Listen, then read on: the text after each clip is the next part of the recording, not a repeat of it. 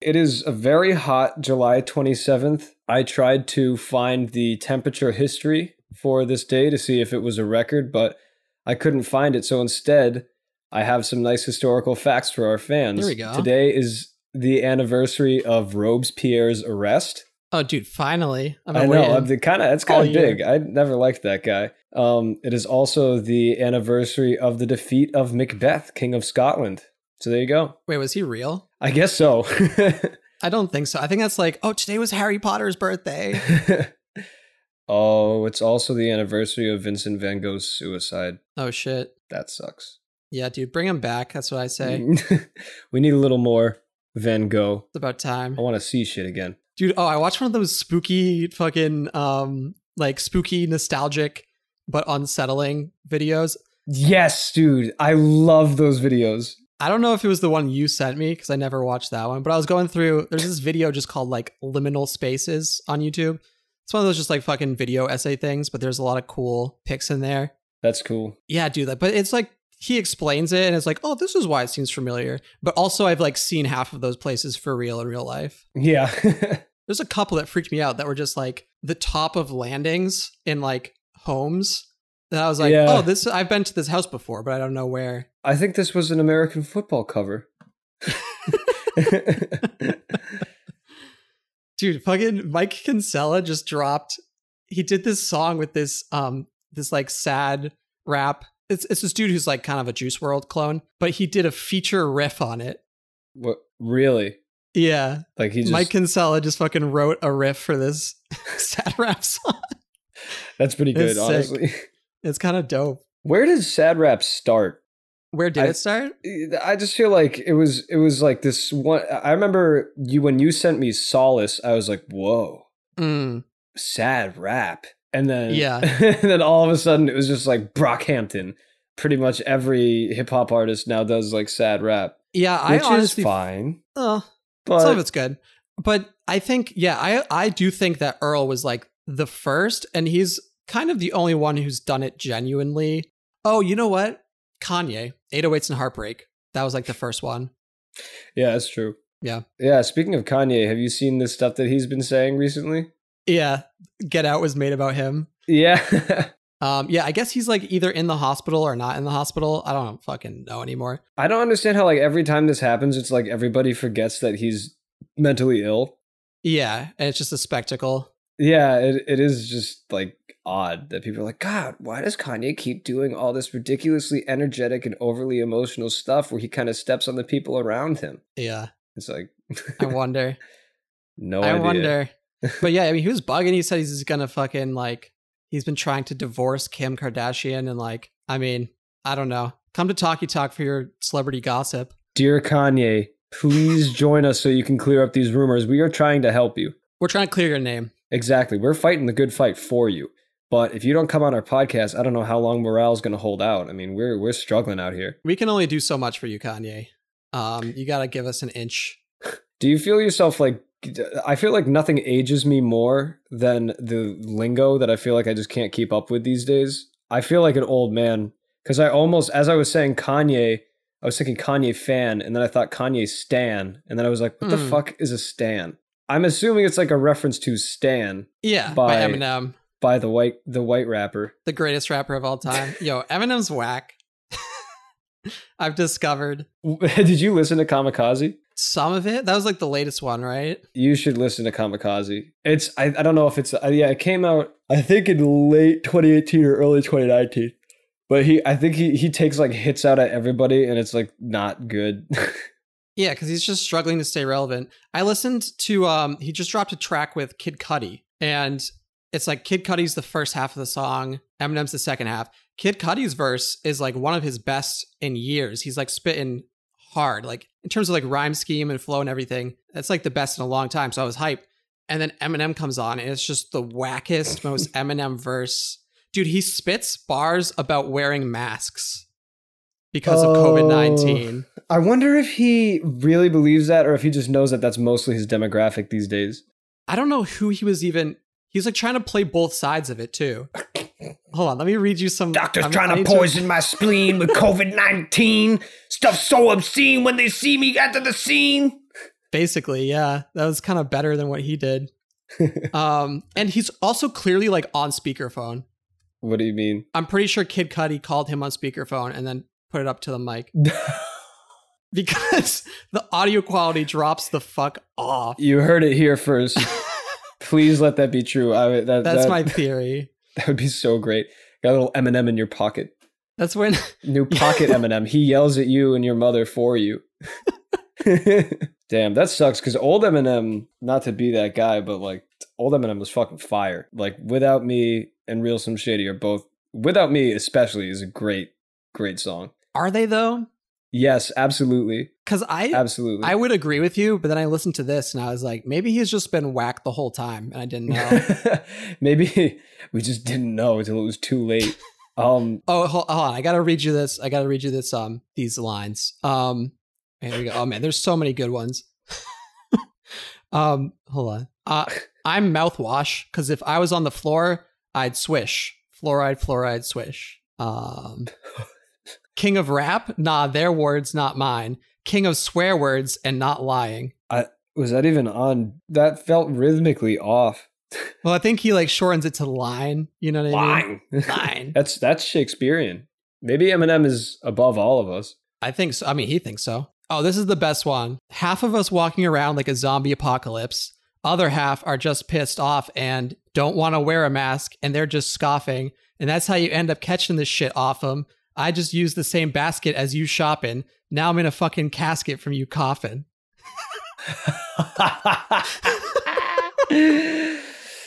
Maybe he's just shitting on us. I hope he's shitting on us. Yeah, dude, there's some stuff off Kamikaze that is like absolutely hilarious. A lot of like poop humor. Yeah, he's been leaning into that these days. While I teabag the microphone because I go nuts on it, like a fighter jet lined with explosives that'll strike at any moment, headed right at opponents, and I'm the fucking pilot that flown it. Kind of sick. Little sick. Did you ever see the video that he sent out? I think it was like a one-sided rap battle against Trump. And like people, it was a freestyle. He won. Did he win? Yeah, he did win. Yeah, Trump couldn't even formulate a response. It was crazy. Trump. There was talk that Trump would give him the presidency, but he was talked down. I heard that he was too busy studying for his cognitive test. Did you see that shit? Pretty funny. No, what is this? Oh, he's been bragging. He took basically a dementia test. And he's been bragging about the results of it. He's like, yeah, they give you the sequence, like house, car, person, stage. Like it's not easy too. And I repeated it like 3 times back. Dude, he's just stoked that he like has a functioning brain. Dear Trump, please come on our podcast sometime so you can, we'll all take the test and we can compare results. I just want to hear him out. I don't think he has a big enough platform, you know? Yeah. Anyway, I'm not talking about fucking Trump on this. That's almost as good as the picture of him looking at the sun. Dude, that picture was sick. I don't give a fuck. That's so dope. That's so funny. The man took on the sun. You could just, I'll just take a peek. I'm not going to lie. I would be a liar if I said I never tried that day. But dude, I mean, we went together and I remember we were like, well, I mean, we'll just take a quick look. Yeah, I was trying to look at it through my camera, I remember. Oh, yeah. That did not work. Anyway. Welcome back to Talkie Talk. Welcome back, guys. I know we already lost all of you. Sorry, Derek. This is what they want. When we send this to you, Derek, we will put it in the email. We'll give you the timestamp that this starts at. Yeah. I don't think Derek's going to ever listen to this. I keep tossing it out, jokingly, but also because he's hurting my feelings by not listening to it. And it's not happening. So, Talkie Talk. Yeah. So we watched some movies a while ago. When did you watch these? Because I watched these 2 weeks ago. So I watched a break. I watched Honey Boy the day after we did our last session. And then I watched Clue yesterday. Oh, okay. So, a little fresher. Yeah. I watched Clue, I think, a couple days after. And then I watched Honey Boy, I think, before we were going to originally record, a couple days before that. And then I watched a lot of other movies. I've been on a bit of a kick again, which is fun. A movie kick? Yeah. Nice. I watched the original Tomb Raider the other day. Oh my God. Have you seen that? I've seen clips of it, but because it's always on cable, but I've never actually seen it. Dude, well, I mean, you're not going to get the the tantalizing shower scene then on cable. Oh, I've heard of it. Yeah, you've studied it. Yeah, I mean, yeah.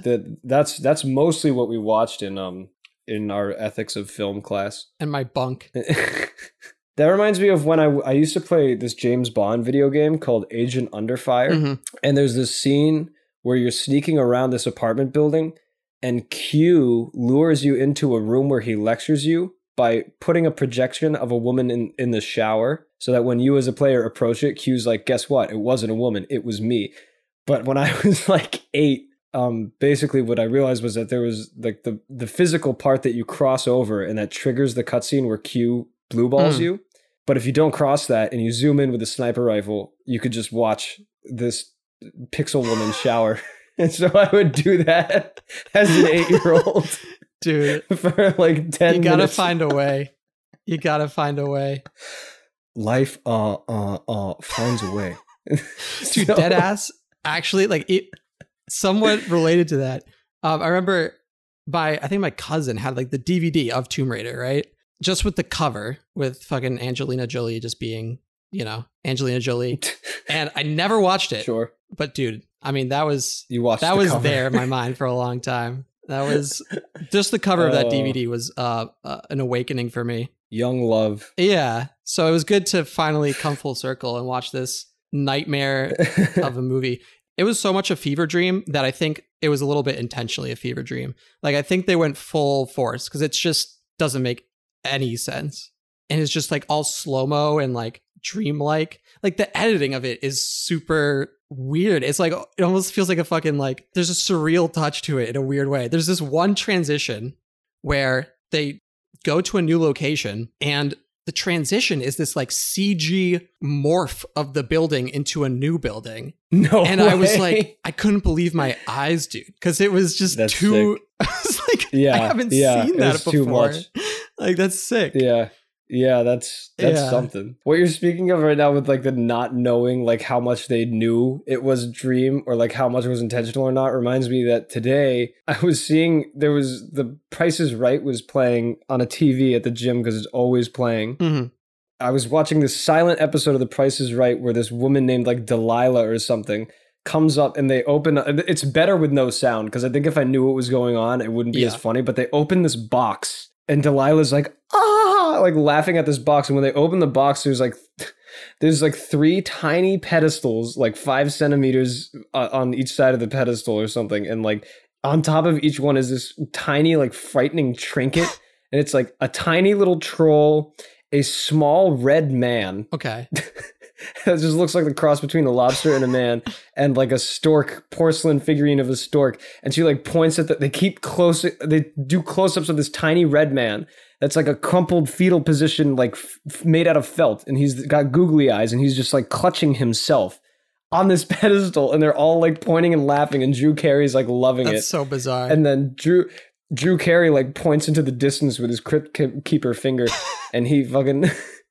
They open another box, and inside that box are just these nightmare masks of different hosts of The Price is Right. What? And they all the hosts of The Price is Right wear the masks of their own face. There's no way. You're fucking with me. You're fucking with me. There's literally no chance. I swear to Christ, this is real. I'm looking up at Drew Carey silently wearing his own face.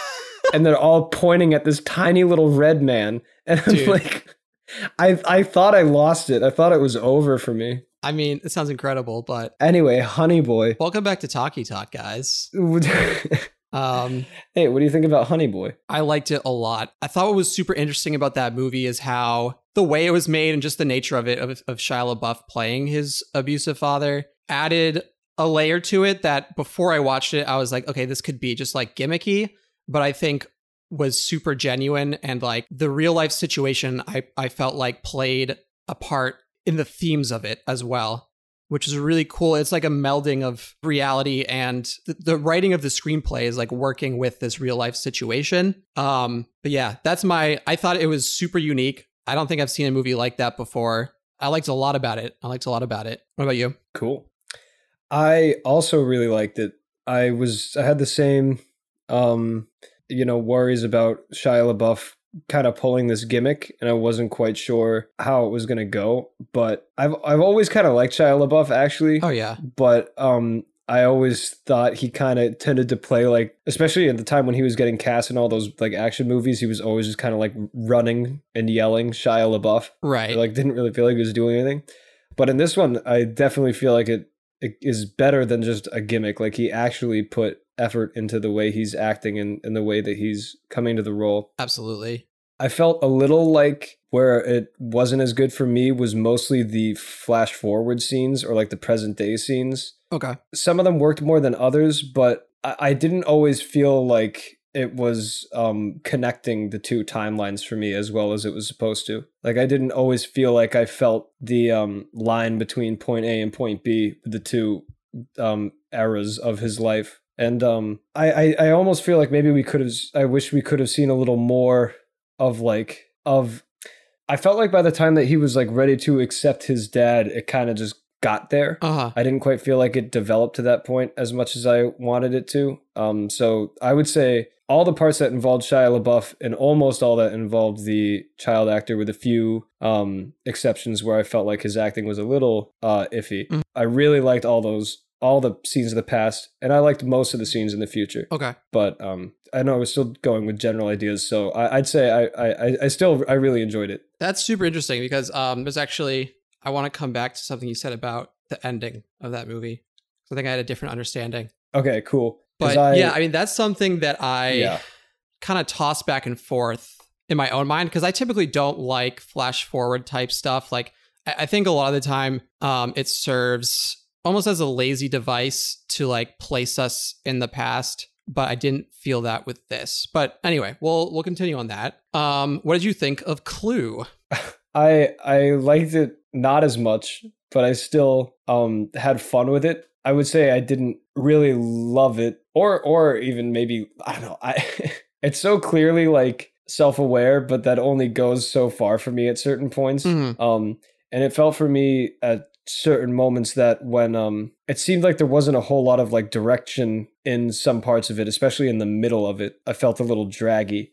But once it was funny, the whole point at which Tim Curry is like running around the house and showing things, I ended up really enjoying. So mostly the beginning and the end I liked, and I enjoyed it, but I don't think I would watch it again anytime soon. That's fair. I liked it a solid amount. I think I liked it a lot in the face of watching Knives Out, because when I watched Knives Out, I was like, oh, cool. I want to watch just like a fucking cool whodunit.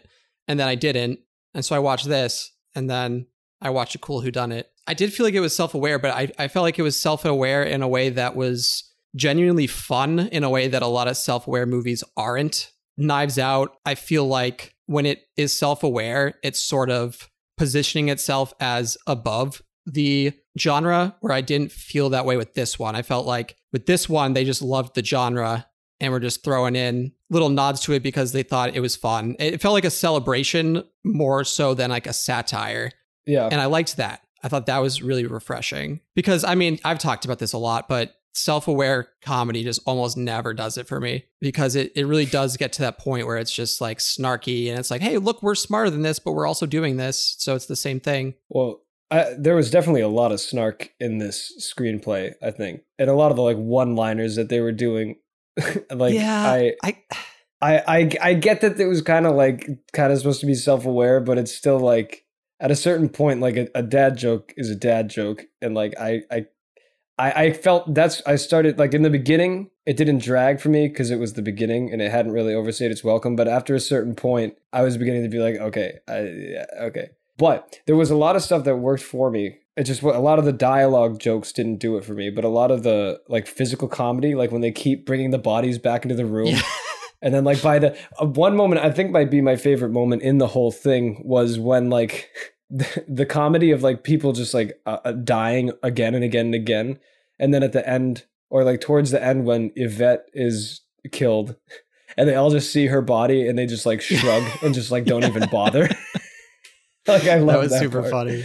Yeah. I thought that was great. Yeah. To be honest, I mean, this, I understand. I don't think you're wrong for not liking the comedy. Thank you. But I liked it. I don't know. I appreciate it. I feel like I feel like as time goes on, I'm just learning to appreciate just zingers more and more. You know, I'm kind of down with just like dumbass quips.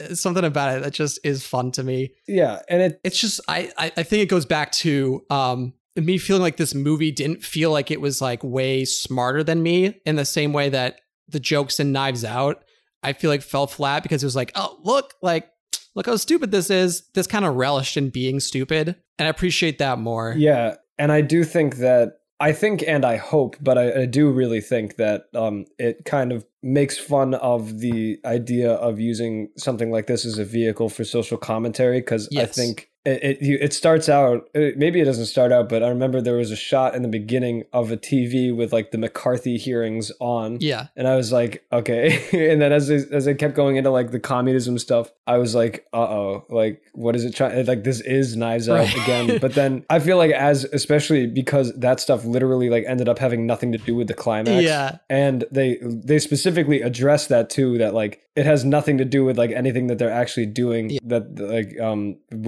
involved with like the State Department or like the state secrets or anything like that. And they say like 3 times that communism was a red herring. Yeah. And I'm just like, okay. Yeah. That is cheeky, and that worked for me. Yeah, I agree. I was feeling the same way. I was like, oh, is this just the same? But then, yeah, I agree with that. I think it literally was just like, just kind of making fun of the idea that it was going to try to be a commentary, like you were saying. But it just says like, fuck that. Like, it's just kind of goofy. Yeah, it definitely was goofy. Yeah. And back to what I was saying about the humor, I feel like it reminded me of like Airplane, for example, where it is just Airplane. Mad jokes. And I'm down for that sometime. Yeah, like the stuff with the like the French maid, just like her accent always being just like so aggressive and like so not even French. Not even close. At all. Not even close. That stuff, like I love stuff like that. I think where I deviate a little bit is that I do feel as though some of the quips were just like, okay, I get that you're obviously not thinking you're like too smart, but like this is like endless. It's not even about being like the level of self-awareness or cleverness at a certain point, but it was just like I can't keep laughing at the kind of the same joke like rehashed for a new occasion. Yeah. I mean, I'll be honest, I think half of them I laughed at. Yeah. So, I mean, you know, I don't think it was anything incredible. Yeah. Speaking of Airplane, that movie, I feel like holds up even more in terms of the like wisecrack humor and just like gags. Yeah. You just want to gag sometimes, you know, just a quick goof. I like that stuff. I think we might go back to that at a certain point. I don't know. I mean, I know now that a lot of humor, especially with the success of stuff like Wes Anderson and like the indie scene getting revived with A24 and stuff. Yeah. Is very dry right now, and I absolutely love dry humor. Oh yeah, like I love really good dry humor. Like Yorgos Lanthimos or whatever the fuck that guy's name is. Oh, the guy who made The Lobster. Our man. Yeah, Yorgos Lanthimos. He's pretty good. I like him a lot. Very cool guy. He's our good friend. He's been on the podcast a few times. Before we got the recording thing down, so all that is lost. Unfortunately yeah. But he said we were some of the funniest guys out there and really entertaining and insightful, which is, you know, I don't speak Greek, but... Yeah, I think that's what he was saying. I think that is what he's saying. But anyway, yeah, I think I wouldn't be against the quips coming back for a little bit. Just that, it's just like fun. Yeah. It's just like, it's a very loose plot, and the jokes come from the people in it. You know, it's like a joke movie. Yeah. It's kind of like movie stand-up, but it works. Yeah, yeah, definitely. That's why I like Norm Macdonald so much. Have we talked about him? Because I'm fucking in love with Norm Macdonald. I think we must have. We've talked podcast like, about him like a million times. I must have. Yeah. Yeah, yeah. I figure. Dude, my memory right now is like really fucked up with everything that's going on. For me too. Like definitely. I literally, typically I will be like, I'm sure that I did do this or like did tell this person this, but I don't know either. I don't have a memory of it, but I'm sure I must have. No. Okay. I guess just me. Wake up, my decline. Nate, wake up. Dude, sometimes I think maybe. We need you to wake up, sometimes, Nate. Like recently especially, I'm like, all right, you're pushing it. You know, it would be an absolutely evil way to treat someone, but would kind of be hilarious if you were like a worse person, is just hire like 10 people to follow someone throughout a week, and just like, and just every so often, they'll just walk up to them and say, wake up, and then just walk away. That's to treat somebody. Well, you could treat someone poorly. It's treating them. See, that's what I'm talking about. A piece of shit. Those kind of jokes. But yeah, anyway. Like because Norm too, it's just like he's just cracking jokes, and it's funny because he leans into the ridiculousness of it. Yeah, it's he rides a really narrow line of like of just insanely clever and sometimes dry and sometimes just like very hokey. Yeah. Like he'll tell like traveling salesman jokes from like the 1920s. Did you ever see on the roast of Bob Saget? Oh yeah, and he just read the like 100 jokes for kids book or something. It was like dead serious too. Dude, that was actually my introduction to Norm Macdonald. I think I saw a link to that on like YouTube or not YouTube. Well, yeah, YouTube, but like Reddit. I think somebody linked it, and instantly I just like got it. I was like, this is just my type of humor. Because he's just like, it's his delivery that's so good. Because he's just so genuine about it and just has a funny way about him. And like, dude, it was just heartwarming too. Because like him and Bob Saget are like such good boys. Like they just love each other. And like Norm just comes on and like just tells all these goofy ass jokes and makes him laugh harder than anybody else. Like, yeah. He's brilliant. Yeah, it's really endearing. Yeah. At the same time, which is good. Yeah, it's like a good-natured human. Norm has not been on the podcast, but we've been in contact, and he says once COVID ends, he would like to do it in person. Yeah, he doesn't know how to use the computer, so yeah, we have to do it in person. Fine.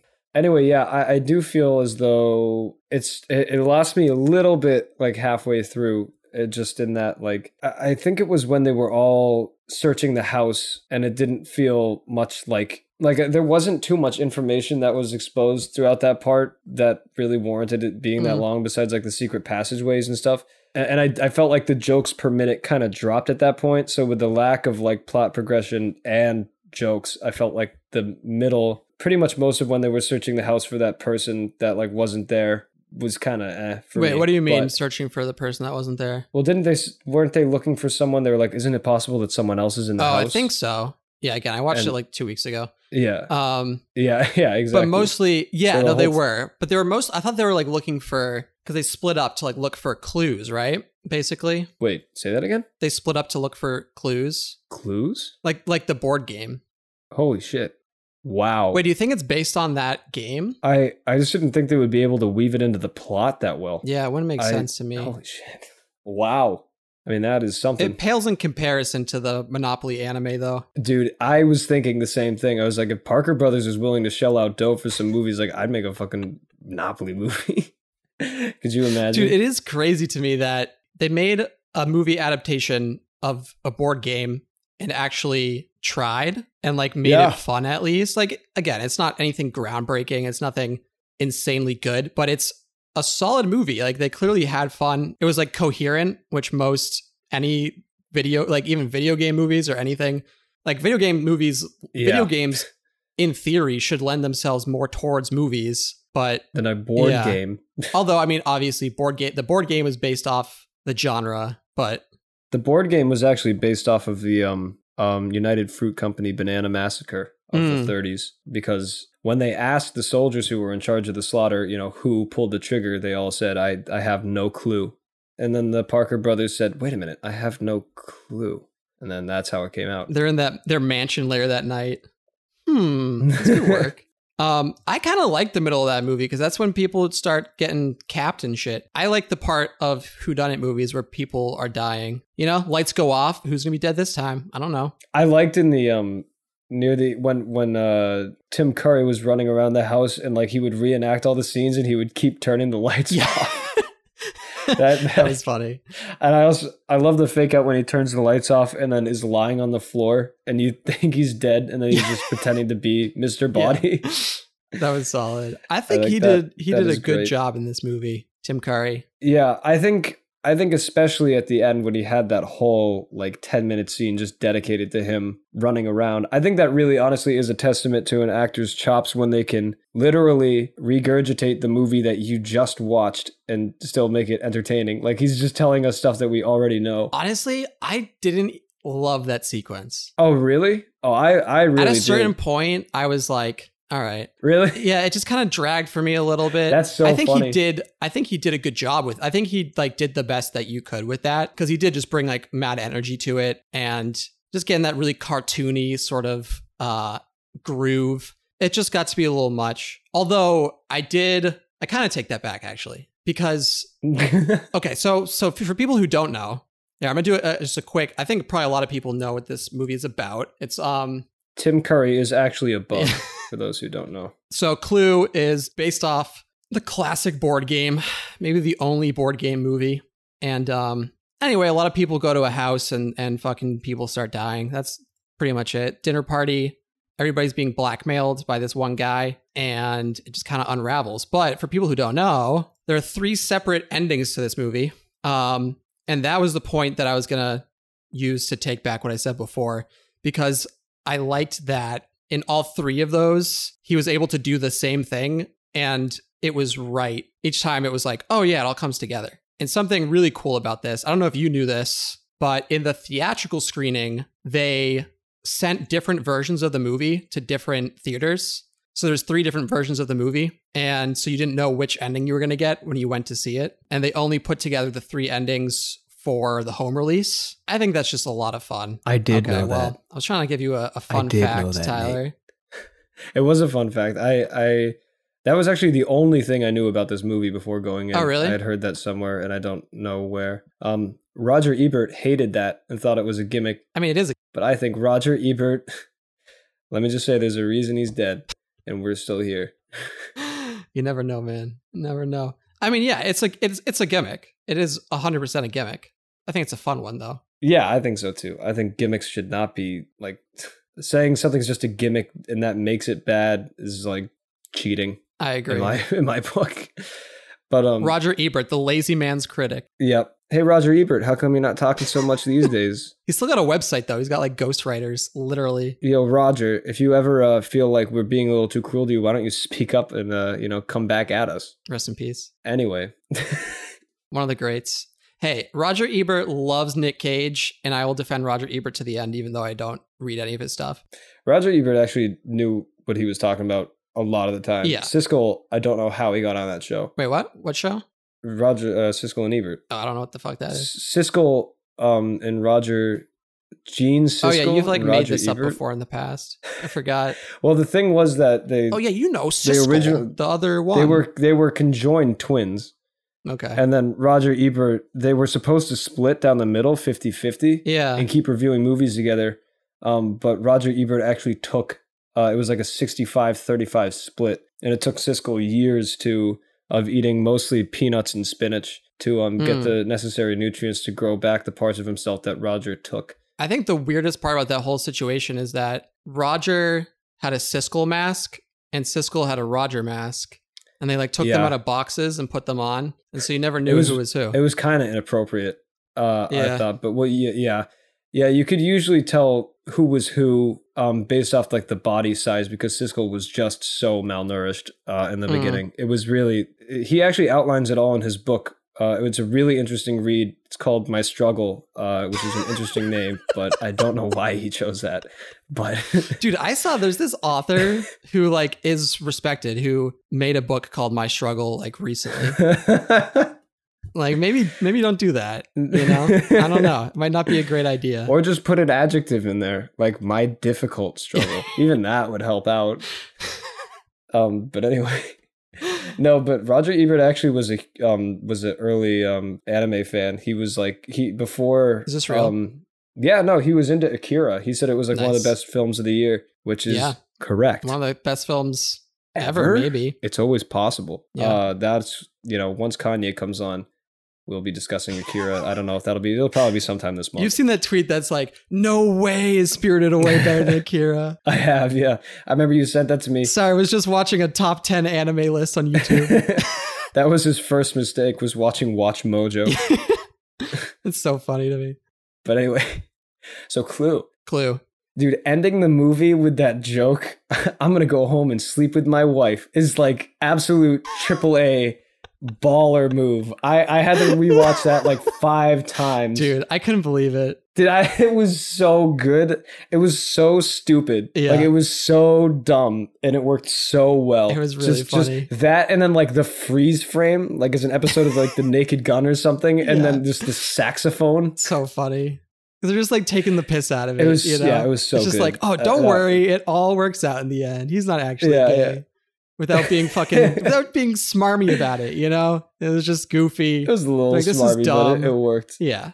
So, what do you think about Clue? What would you give Clue in a number form? Are we done? Are we done with Clue?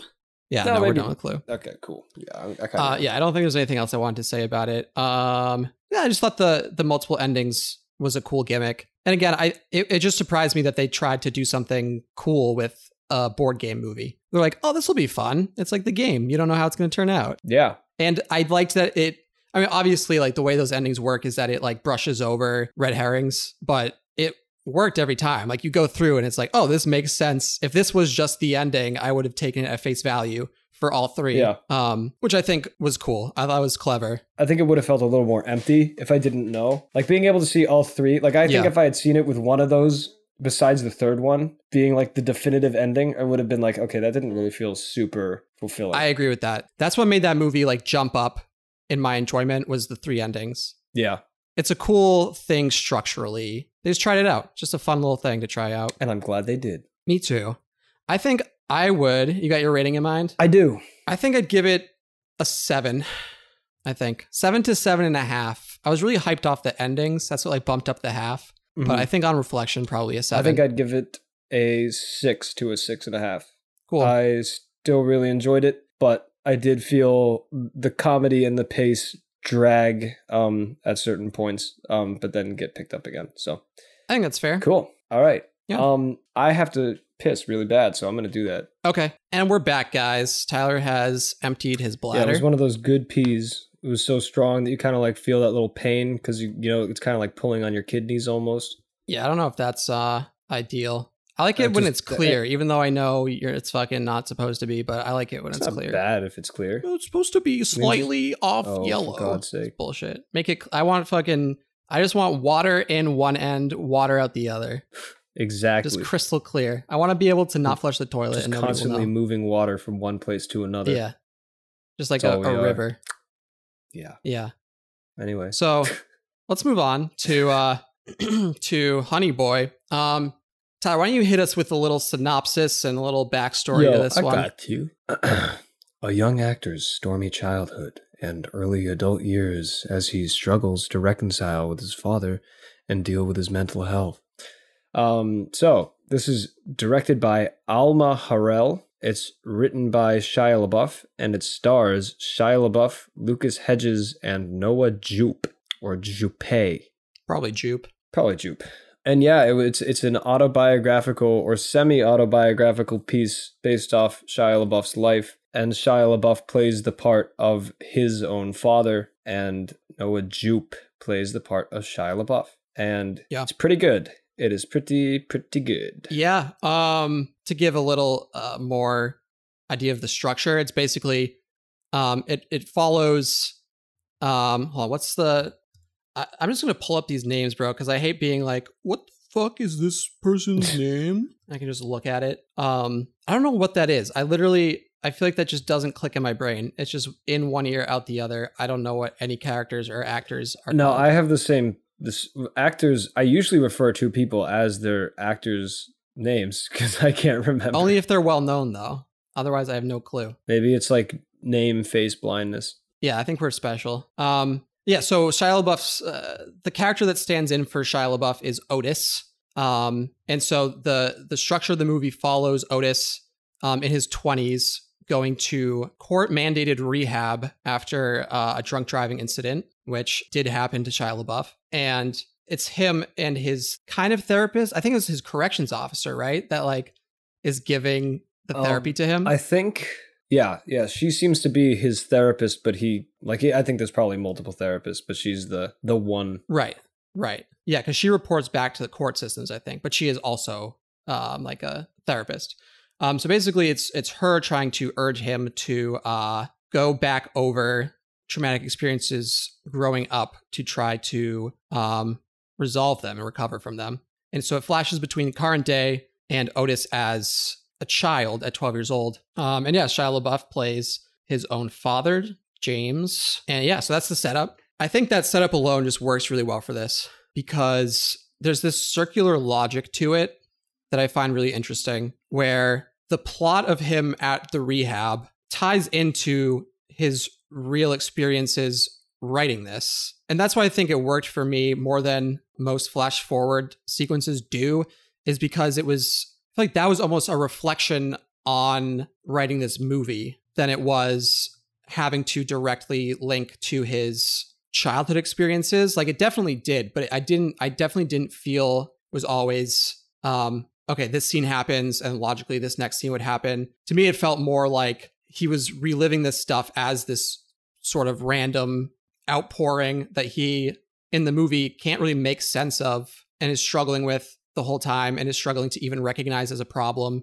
So I almost felt like, yeah, it was two kind of separate things in a way, but they worked together in the sense that his rehab sections were very much about, like, why would he make this movie? Like, what do you gain out of that? Is there something you gain out of that? Is there a resolution you come to? And this idea of lineage too, of, you know, his father says to him, you know, you're going to be like me, like fucking all we have fucking pain in our family. We drink it away, all this stuff. And it's, you know, Shia is playing his father, which he's literally taking on those same burdens. And again, it's this meta narrative. I feel like he's operating on like different levels, you know, he's got levels to it. It's got levels. Yeah. No. Yeah. I think that the choice of him to play his father in a piece that is about like him dealing with the fear of becoming his father is a choice that could be gimmicky, but in this sense, I think definitely is not. Definitely works very well. Yeah, I also just thought, you know, it's funny because as I was starting to watch this, I was like, I haven't seen Shia LaBeouf really try to act since Holes. Honestly, does he act in that movie really well? Yeah, Holes is a great movie. It's been a while since I've seen it. I say this all the time. I fucking love that movie. I mean, I haven't watched it in a long time either. But yeah, there we go. I mean, okay, fine. It could be not as good as I remember. Avatar, greatest series of all time. Harry Potter, don't even get me started, dude. Harry Potter, I'm warming up to it. I gotta say, no, Holes is a great movie, but I just thought I was like, you know, I haven't seen him do anything besides his Transformer Shia LaBeouf since forever, except there was, of course, that He Will Not Divide Us stuff, which was absolutely amazing. Yeah. Do you know? Dude. Oh, yeah, dude. Yeah, I mean, I was a part of pop culture for the straight of years. You couldn't miss it. Yeah. Dude, oh, my God. And, like, I'm not famous anymore. And like, for those who don't know, who I'm sure is none of you, because to our Zoomer only listeners. Derek, and we lost Derek, so you guys got to Google He Will Not Divide Us. It technically is a tale of deceit, intrigue, and international espionage. Yeah. That is true. I feel like I don't actually know what you're talking about. Oh, okay. So he had this live stream called He Will Not Divide Us that was set up in like Montreal or something. Oh, shit. Now I do. Yeah. I just looked up the flag and everything. Yeah. Yeah. Please. Oh, it's too much to explain right now, but a movie could be made about that. It is so funny. But a great channel called The Internet Historian has a good video on it. Oh, yeah, I see that here. You should check it out. One of the videos is just called Capture the Flag. He Will Not Divide Us. That's so funny. Yeah, so definitely check that out, please. But anyway, but yeah, I was really thinking, I was like, I think he can do it, but I was interested to see if he really pulled it off. And I really do think that his acting was one of the strongest points of the movie. Yeah. Like he really, which is really upsetting to think about just how well his father's mannerisms and specific eccentricities are so ingrained into his brain that he can pop him out like that even now. Dude, yeah, he was incredible. Like his performance was seriously incredible in that movie. Yeah. And yeah, adding to the layer that he is playing his father and is trying to recreate scenes to the best of his memory and is playing that role just really added to the emotional weight a lot for me. Like that movie hit me pretty hard because there are moments where it kind of clicks back into focus again. Mm-hmm. And you think about the dynamic and it does add to the impact of it, I think. Yeah, I definitely. I think this is one of those movies where the meta narrative, it just works really well with the narrative itself. Like they're kind of inseparable. And if you tried to, I feel like if you tried to look at this movie without what, like if you said it was a gimmick and then tried to judge this movie like on its own, I feel like you'd be cheating, because it's like you really can't do that. You know, it's one of those movies where the context of it is incredibly important. Yeah, absolutely. Yeah, I think this movie really doesn't work in the same way without knowing that piece. I mean, I think the first scene, which I loved, is like a really, I think would work to kind of support that thesis that like you have to take the context into it, into consideration, because the first scene is an inside joke among Shia LaBeouf fans, basically, where he just yells, "No, no, no, no, no!" and then explosions go off, because that was... like literally his thing. Yeah. Like people would be like, all Shia LaBeouf does is yell no, run, and get flung everywhere while explosions happen. Yeah. And it's just like the fact that he started the movie with that is, I thought, was just a fantastic way to start it, because it was just so entertaining as someone who does know the story behind his whole rise and like quote unquote fall. But yeah, and his rise again. Know. Yeah. This movie. Honestly, and then I really liked how they mirrored that. Albeit not really that much later in the piece, but the way that he gets pulled back after he gets hit by the pie is like the exact same thing. And it just gives you the sense that like he's just been doing this all his life. And I think that's a great way to connect the two narratives too, is that visual cue. Absolutely. I wish there was a little more stuff like that with visual cues and stuff, because I felt like the visuals were usually better in the flashbacks too, but the flash forwards, except for at the end, which I feel like really was great when his dad walks out in the clown costume. Yeah, dude. Like he's just in this clown costume all the time. Yeah. Yeah. I think, yeah, connecting to that opening scene and just throughout the whole movie, there's this really absurd, I don't think nihilistic, but I think like absurdist humor in it. Like the memory is like laughing at him almost, you know? Yeah, it definitely had that feeling of what you said before about surrealism, as if it doesn't matter if he's a clown in Shia LaBeouf's memory and that's why he's wearing the clown costume, or if he really was wearing a clown costume in that scenario, where it just works. Yeah. It just works really well metaphorically and in a non-metaphorical sense. It's just great. Yeah, I like that a lot too, that the line was blurred at certain points, and it worked fine because the storytelling was just so good that it didn't matter. And I think that's, you're not really like, well, which one is this? It's just, it works. It all works together. Yeah. Yeah. And it felt mature too. It didn't feel as though, it didn't feel spiteful. Not at all. No. And it didn't feel like Shia LaBeouf was even saying like, okay, now I'm dealing with this and it's over. It was definitely kind of like a review that I saw said that it was a love letter to an abusive father. And I was like, yeah, it kind of is a love letter in a way. It's just like a recognition of understanding, even though it was clearly horrible. Yeah. But it is, I'm trying to think specifically. I feel like at the end, especially with the final segment, is like him bonding with his father in both timelines. And then like, I forget exactly which scene in the flashback precedes the scene in the flashback where they're going to his like weed farm on the side of the highway. Yeah, but right. It's like this moment of like bonding where this dad is getting his like 12-year-old son high on the side of a highway. Yeah, and they juxtapose that with like him kind of forgiving his dad, which I think there's a lot to read into there. But I also think that it's a great way to kind of mirror the way that like his dad's love, that affection and that like acceptance is like a drug to him, and that's kind of what he's trying to get to with his alcoholism and his drug abuse. Yeah, is this feeling of being with his dad, and I think that was a great, like, I just thought that was a great way to put it. Like, and that's a great visual way to explain it too. Absolutely, yeah, and yeah, I mean that's obvious. Like, you know, with addiction, a lot of it is filling a void. As cliche as that sounds, you know, it is like, because something is missing. And yeah, I think you're very right about that. Yeah. And about the ending, what you were saying before at the beginning, I wasn't sure if you were saying you felt like he did forgive him at the end or it was resolved, because I felt like the theme of this movie overall was there kind of is no resolution. You have to just kind of learn to accept it in a way and not like push it away anymore. Yeah. I That is what I was kind of going for. Was that, I mean, I do think in a way, in the same way that it's kind of a love letter, I think there is a feeling of like forgiveness. Mm-hmm. But what I was saying, or was trying to get at with what I was saying, and it being more mature than that, is that it didn't feel like Shia is like saying that like by forgiving him, he's like beating it. Mm. It's more like he's realizing that he like he's going to have to deal with it for his life, like for his whole life. But that forgiveness is going to help him deal with it. Yeah. And like understanding is going to help with the dealing. But that he'll, it's not like so the other weekend I was watching this show called Ghost Adventures. Good. And they were opening this thing called a Dybbuk box. Is this where like the little red figure is and the Alex Trebek mask, or the fuck you're talking about? Honestly, it's same vibes.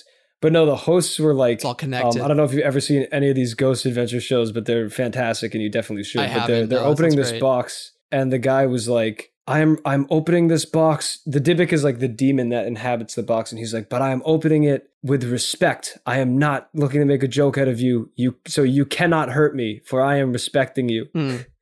And that makes me think of like, it would almost be like the same thing if Shia was like, I respect you. I forgive you, Dad. You cannot now hurt me, for I forgive you. And forgiveness is my weapon. It's more just like, I forgive you, but it's not going to stop sucking. I don't view it so much as forgiveness as understanding. Yeah. I think what it gets at is what you were saying about it being mature. I think an urge for everybody, is to view people as black and white, as, okay, this person's an abuser, this person is a good person.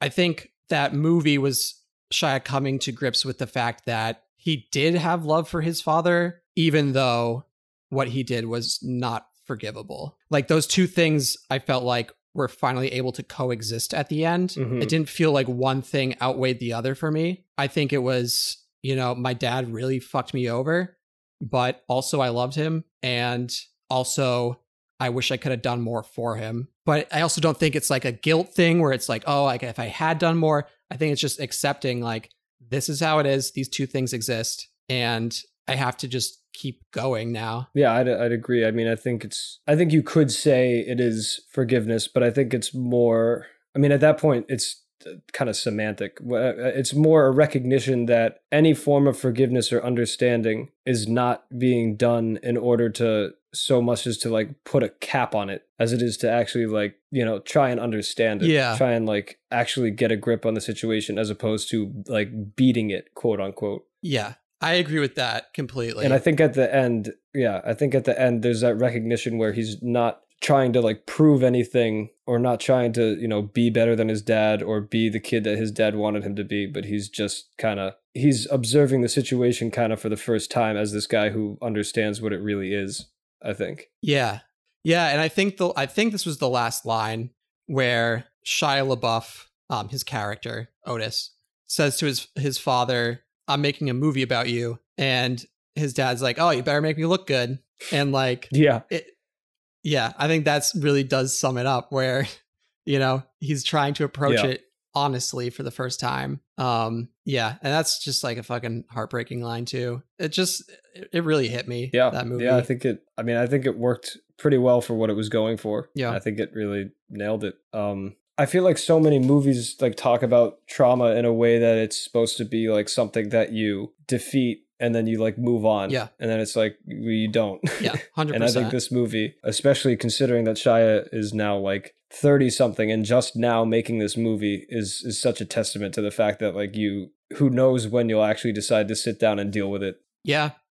Yeah.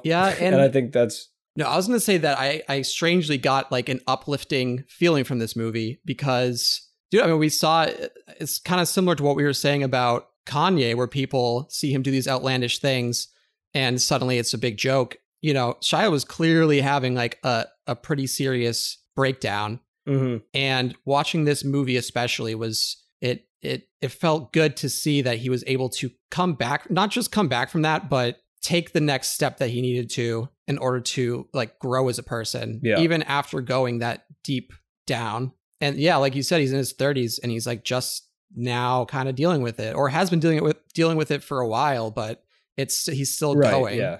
He's still going. And yeah, I did feel like that was uplifting, like trying to make the best of life, even though your circumstances weren't good, which is something that I think his dad tries to argue against too, is this idea that, no, your circumstances make you who you are. You know, you have addiction in your blood. You have pain in your blood. This is who you're going to be, like me when you get older. This is how it's going to be. And yeah, a scene I loved, dude, was when his dad goes to the AA meeting and somebody there is talking about, you know, like, in my understanding of God, I think God gives us the power and the choice to overcome these things. And his dad just completely snaps because he's like, I don't know what fucking book you're reading, but in my book, fucking God is our solution. And because that's something that you see pop up in AA, speaking from experience in the few meetings I went to back in the day, that people... in the good old days. That people... it's easy for people to sometimes put up their hands and say, well, these are my circumstances and I don't have control over it, so I need to put control over to God. But then when God fails you, where do you go? Yeah. And so it was cool to see a character in an AA meeting like that bring up this idea that, okay, maybe you can have a different understanding. But for his dad, who has this old school mentality, to completely rail against it because he has sort of given up having control over his situation. Yeah. And Shia, I felt like, was taking control back with this movie. Yeah, I think that also plays into the idea that there's like a recognition of this nuance too, because I think that is kind of like what you can see his dad struggling with, is that in his mindset, there's really no like nuance. Yeah. There's no like means, there's only ends. Right. And like, you know, I think that's why he didn't want to see God or religion as a tool that you can use to make yourself better. Yeah. Because he was like, no, God is the better. Like he just makes you better. Yeah. There is no like using it. You know, you just pray and that's it. Right. Because it's an easy out. And I think you get the sense too with how involved he is with Shia, that he is kind of viewing it as like his life is already over, and that now it's like he missed his chance and it's his kid's chance, which is funny, because it almost sounds altruistic on paper. Right, right. But it's so, in practice, is so self-defeating and ultimately self-absorbed that, you know, he can't recognize that he's still living his life, really.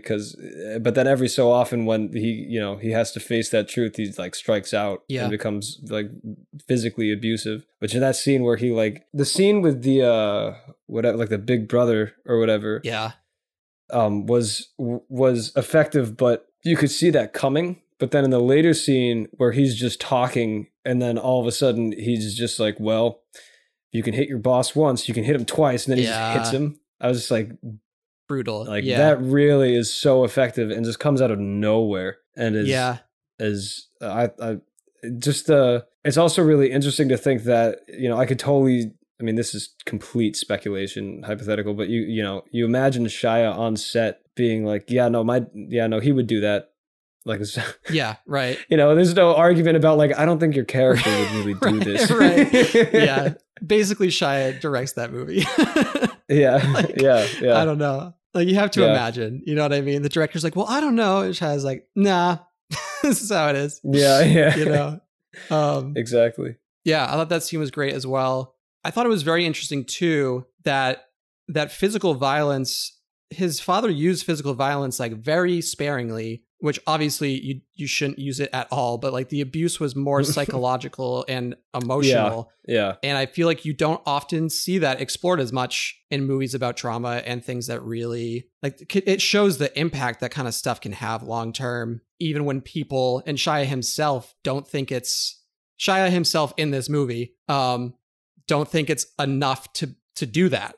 Early on, I thought this was a really funny dark line too, where the doctor's like, I think you have PTSD. And he just goes, what? For what? Just like, it can't even occur to him. Like, he knows everything that's happened. It's all there. Yeah. But he just doesn't have that idea that like, oh, this could really be everything that's behind it because it's quote unquote not bad enough. And because, I was a famous kid and da-da-da. Like, coming to grips with the fact that it can affect you that deeply was very interesting to see. Yeah, no, I think I was surprised with how well it kind of tackled the nuance of a situation like that. And just that, like, it's just so funny how many pieces of media have been made about just the same thing, like over and over again. And it's just, as long as it's told well, it just like always works. Yeah. Like it's, you know, there's, you know, a bunch of movies that deal with the idea, and like a bunch of anything that deal with the idea of, like, you know, the classic joke of like not wanting to become your parents, right. But it's like, you know, if it's all about delivery. Yeah. As we said before. For real. And yeah, I really liked it. Yeah. And like we were saying too, about the context being so important to this movie. I think it's another reason that it worked as a unique take on it, is that there is that level to it. And that dynamic that he set up with this movie that I haven't really seen anything like that before, I don't think. And it completely avoided the trap of being a gimmick too, like we were saying. Like, that was my worry, mm-hmm. is that, like, okay, are people saying that this is good just because he played his dad? You know, like, is it like, oh, wow, that's a really cool thing to do. But it really does make the movie better, you know? Yeah. It's not this thing that's like, oh, this is why it's good. It's like, this is a way that it is good. Mm-hmm. So that was cool. Yeah, man. Like, and the writing I thought was excellent too. Man, one scene that really got me is when he's on the phone with his mom. I was thinking, dude, I was wondering if you were going to say this was the scene, because I was thinking the same thing. That scene really fucked me up. Yeah, it was really good. It was, I love when dialogue can be used in a meta sense. I don't know. It's not really meta, but it's just the way that, like, that it's the construction of the, like, the structure of the dialogue, aside from the dialogue itself, is just very effective for that scene, where, like, not only is what they're saying important, but the fact that he has to repeat everything that one other person is saying, like, it's just like copy dialogue. Yeah. It's just interesting that it's literally the form of it is so necessary for that scene. Absolutely. Yeah. And it's so impressive. It really, and dude, for that the child actor too, Noah Jupe? Dude, he fucking killed it, especially in that scene. Yeah, man. Because what's so cool about that scene too is that he's able to almost turn off his own emotion to channel his parents' emotion, and just takes on this caricature of their emotion. And, you know, they're both too cowardly to just talk to each other, so they make their son do it. And he's like, they're really relying on this kid to be the voice of reason. He's just a fucking kid. And it's also interesting too, I love that in the movie, Shia's character, Otis, the character that is Shia, says a couple times, like, that line about, like, oh, well, everything's acting. And it's just, it's so clear that he knows it's just bullshit. And, like, that's sort of how that idea developed, is this idea that, like, oh, well, I had to put on a show for my parents and da-da-da. And I like when it very clever way, like, dismantled it when he goes to the woods, like, his counselor is like, just go to the woods and scream for me. And then he comes in and he's like, oh, I just want to thank you so much for that. That was just so helpful. And he was like, are you acting right now? He's like, oh, but aren't we all acting? And the guy is just like, okay, are you making fun of me or are you being serious? And he's like, both. And it's I love that was a great performance too, because it's both, you can see both those sides in him too. That it's like, it was a release, but at the same time, he's like, why the fuck was this so helpful for me? Yeah, we also, it doesn't want to, like, address why it might actually be helpful to him. Yeah. Like, it just doesn't, which kind of echoes his dad's behavior of, like, not wanting to really delve into the nuances of why things work and just wants them to work. Yeah, that's true. But I really enjoyed it. I don't feel like I have all too much more to say about it, honestly. But yeah, I think got most of it. I thought the cinematography was interesting because it was very actor-based, I felt like. There wasn't a lot of really precise cinematography. It was sort of, I don't want to say guerrilla style, but you know what I mean? It was a little like, it was a little guerrilla style, yeah. Not too much, and there still was some really gorgeous composition, which is a hard line sometimes. Mm-hmm. But yeah, it almost like had a documentary feel to it. But I liked that it still was, like, really visually interesting as well at the same time. Because I don't always go for that style. I typically do prefer, like, more precise shot composition, but it really worked for me for some reason in this one. Yeah, there was nothing really that made me go like, whoa. Yeah, that's fair. You know, but it was close. It kind of reminded me of, like, the Safdie brothers a little bit, Son of Saul, was just like, it's close. It's very, like, it's very intimate with the person who's on screen, which I usually critique. Yeah. And, like, definitely, I'm not sure if it's like a negative for this movie, but, you know, there again, like, there wasn't any specific shot that really made me feel like, wow, a lot of effort went into, like, all these different moving parts on screen. But it also isn't really a movie like that. It is a very simple and, like, intimate movie, and while I do think, you know, there could have been a little more to do with, like, the mise en scene, but, like, I don't know, it is a story about, like, a pork. Yeah, get out of here. Mise en scene. A kid. Yeah. Dude who was pronouncing Juppé a second ago. Valancourt. Noah Juppé. Valancourt. I'm sorry. Mise en scene. Vitali. Valancourt. Valancourt. So anyway, yeah, I don't think that I needed too much in that department. Would have been nice to have a little, like, I'm trying to think. Moonlight is another movie that is kind of like that, but I do think is a little better shot and there's a little more going on. Yeah. In a lot of the scenes. I still have not. You seen Moonlight? No, I haven't. Dude, you gotta watch Moonlight. I think I'm going to this week. Holy shit. I've been back on. You should. Like I said, I've been back on that movie train. So I'm gonna pop that one on. Yeah, people keep recommending it, and I know I will like it. So yeah, I watched a scene from it for my screenwriting class, and I liked the scene a lot. So I was interested. And yeah, just from that scene, I can see what you mean. It's like not quite shaky cam, but it's like slightly unsteady cam. but I can remember a few scenes in that movie where I really did feel like wow, like that they did a good job. Yeah, because that scene alone, I think it's like the crux of the movie or something, but they're like in the ocean. Which scene is it? They're in the ocean. Yeah, that's the one I'm thinking of. Yeah. And it's because it works like somewhat symbolically because they keep dipping underneath the water with the camera. And like, so they do use it in the world in that way. Yeah. In that movie from the one scene I've seen, but colors look good too. It's got some interesting editing choices too that are, there's one scene in particular that's actually really artsy and Evangelion-esque. Ooh. So, yeah, there you go. There's the one. We can edit in a little ding sound effect. We'll get the Evangelion ding in there. What would you give it out of 10? Or whichever rating you'd prefer. If you want to do like stars or circles or stripes. Out of 10. Stars and stripes, out of 10, baby. Always. I think I would give it an 8.5. Nice. Yeah. I think I would give it a 7.5 to maybe an 8. Interesting. Probably an 8. Probably an 8. I think the only thing pulling it down is some of the scenes in the flash forward I didn't like as much. And you know, now that we're talking about it a little more, I do feel like I wish there was a little more going on with the cinematography. But other than that, I think the acting is great. Yeah. I think the acting is honestly the strong point of the movie. I agree with that. Yeah. Yeah. I think the story, the script, the acting was so good that I'm like almost willing to overlook some of the. I just feel like it really did carry a lot of it, you know? Yeah. I mean, it also helps that it's not like when it's not like you would be overlooking anything that was outwardly bad about the cinematography. Right. It's just like vanilla. Right. It just kind of conveys the story, but it doesn't necessarily like, it doesn't use the medium as much as I would like most films to. Yeah. It's just not a lot. I think what they do is effective, but there's just not a lot of variety. I think that's the main thing. Yeah, it's a lot of the same techniques, which works, but I'm with you there. I think that's fair. Cool. Yeah, but that was a fun little week.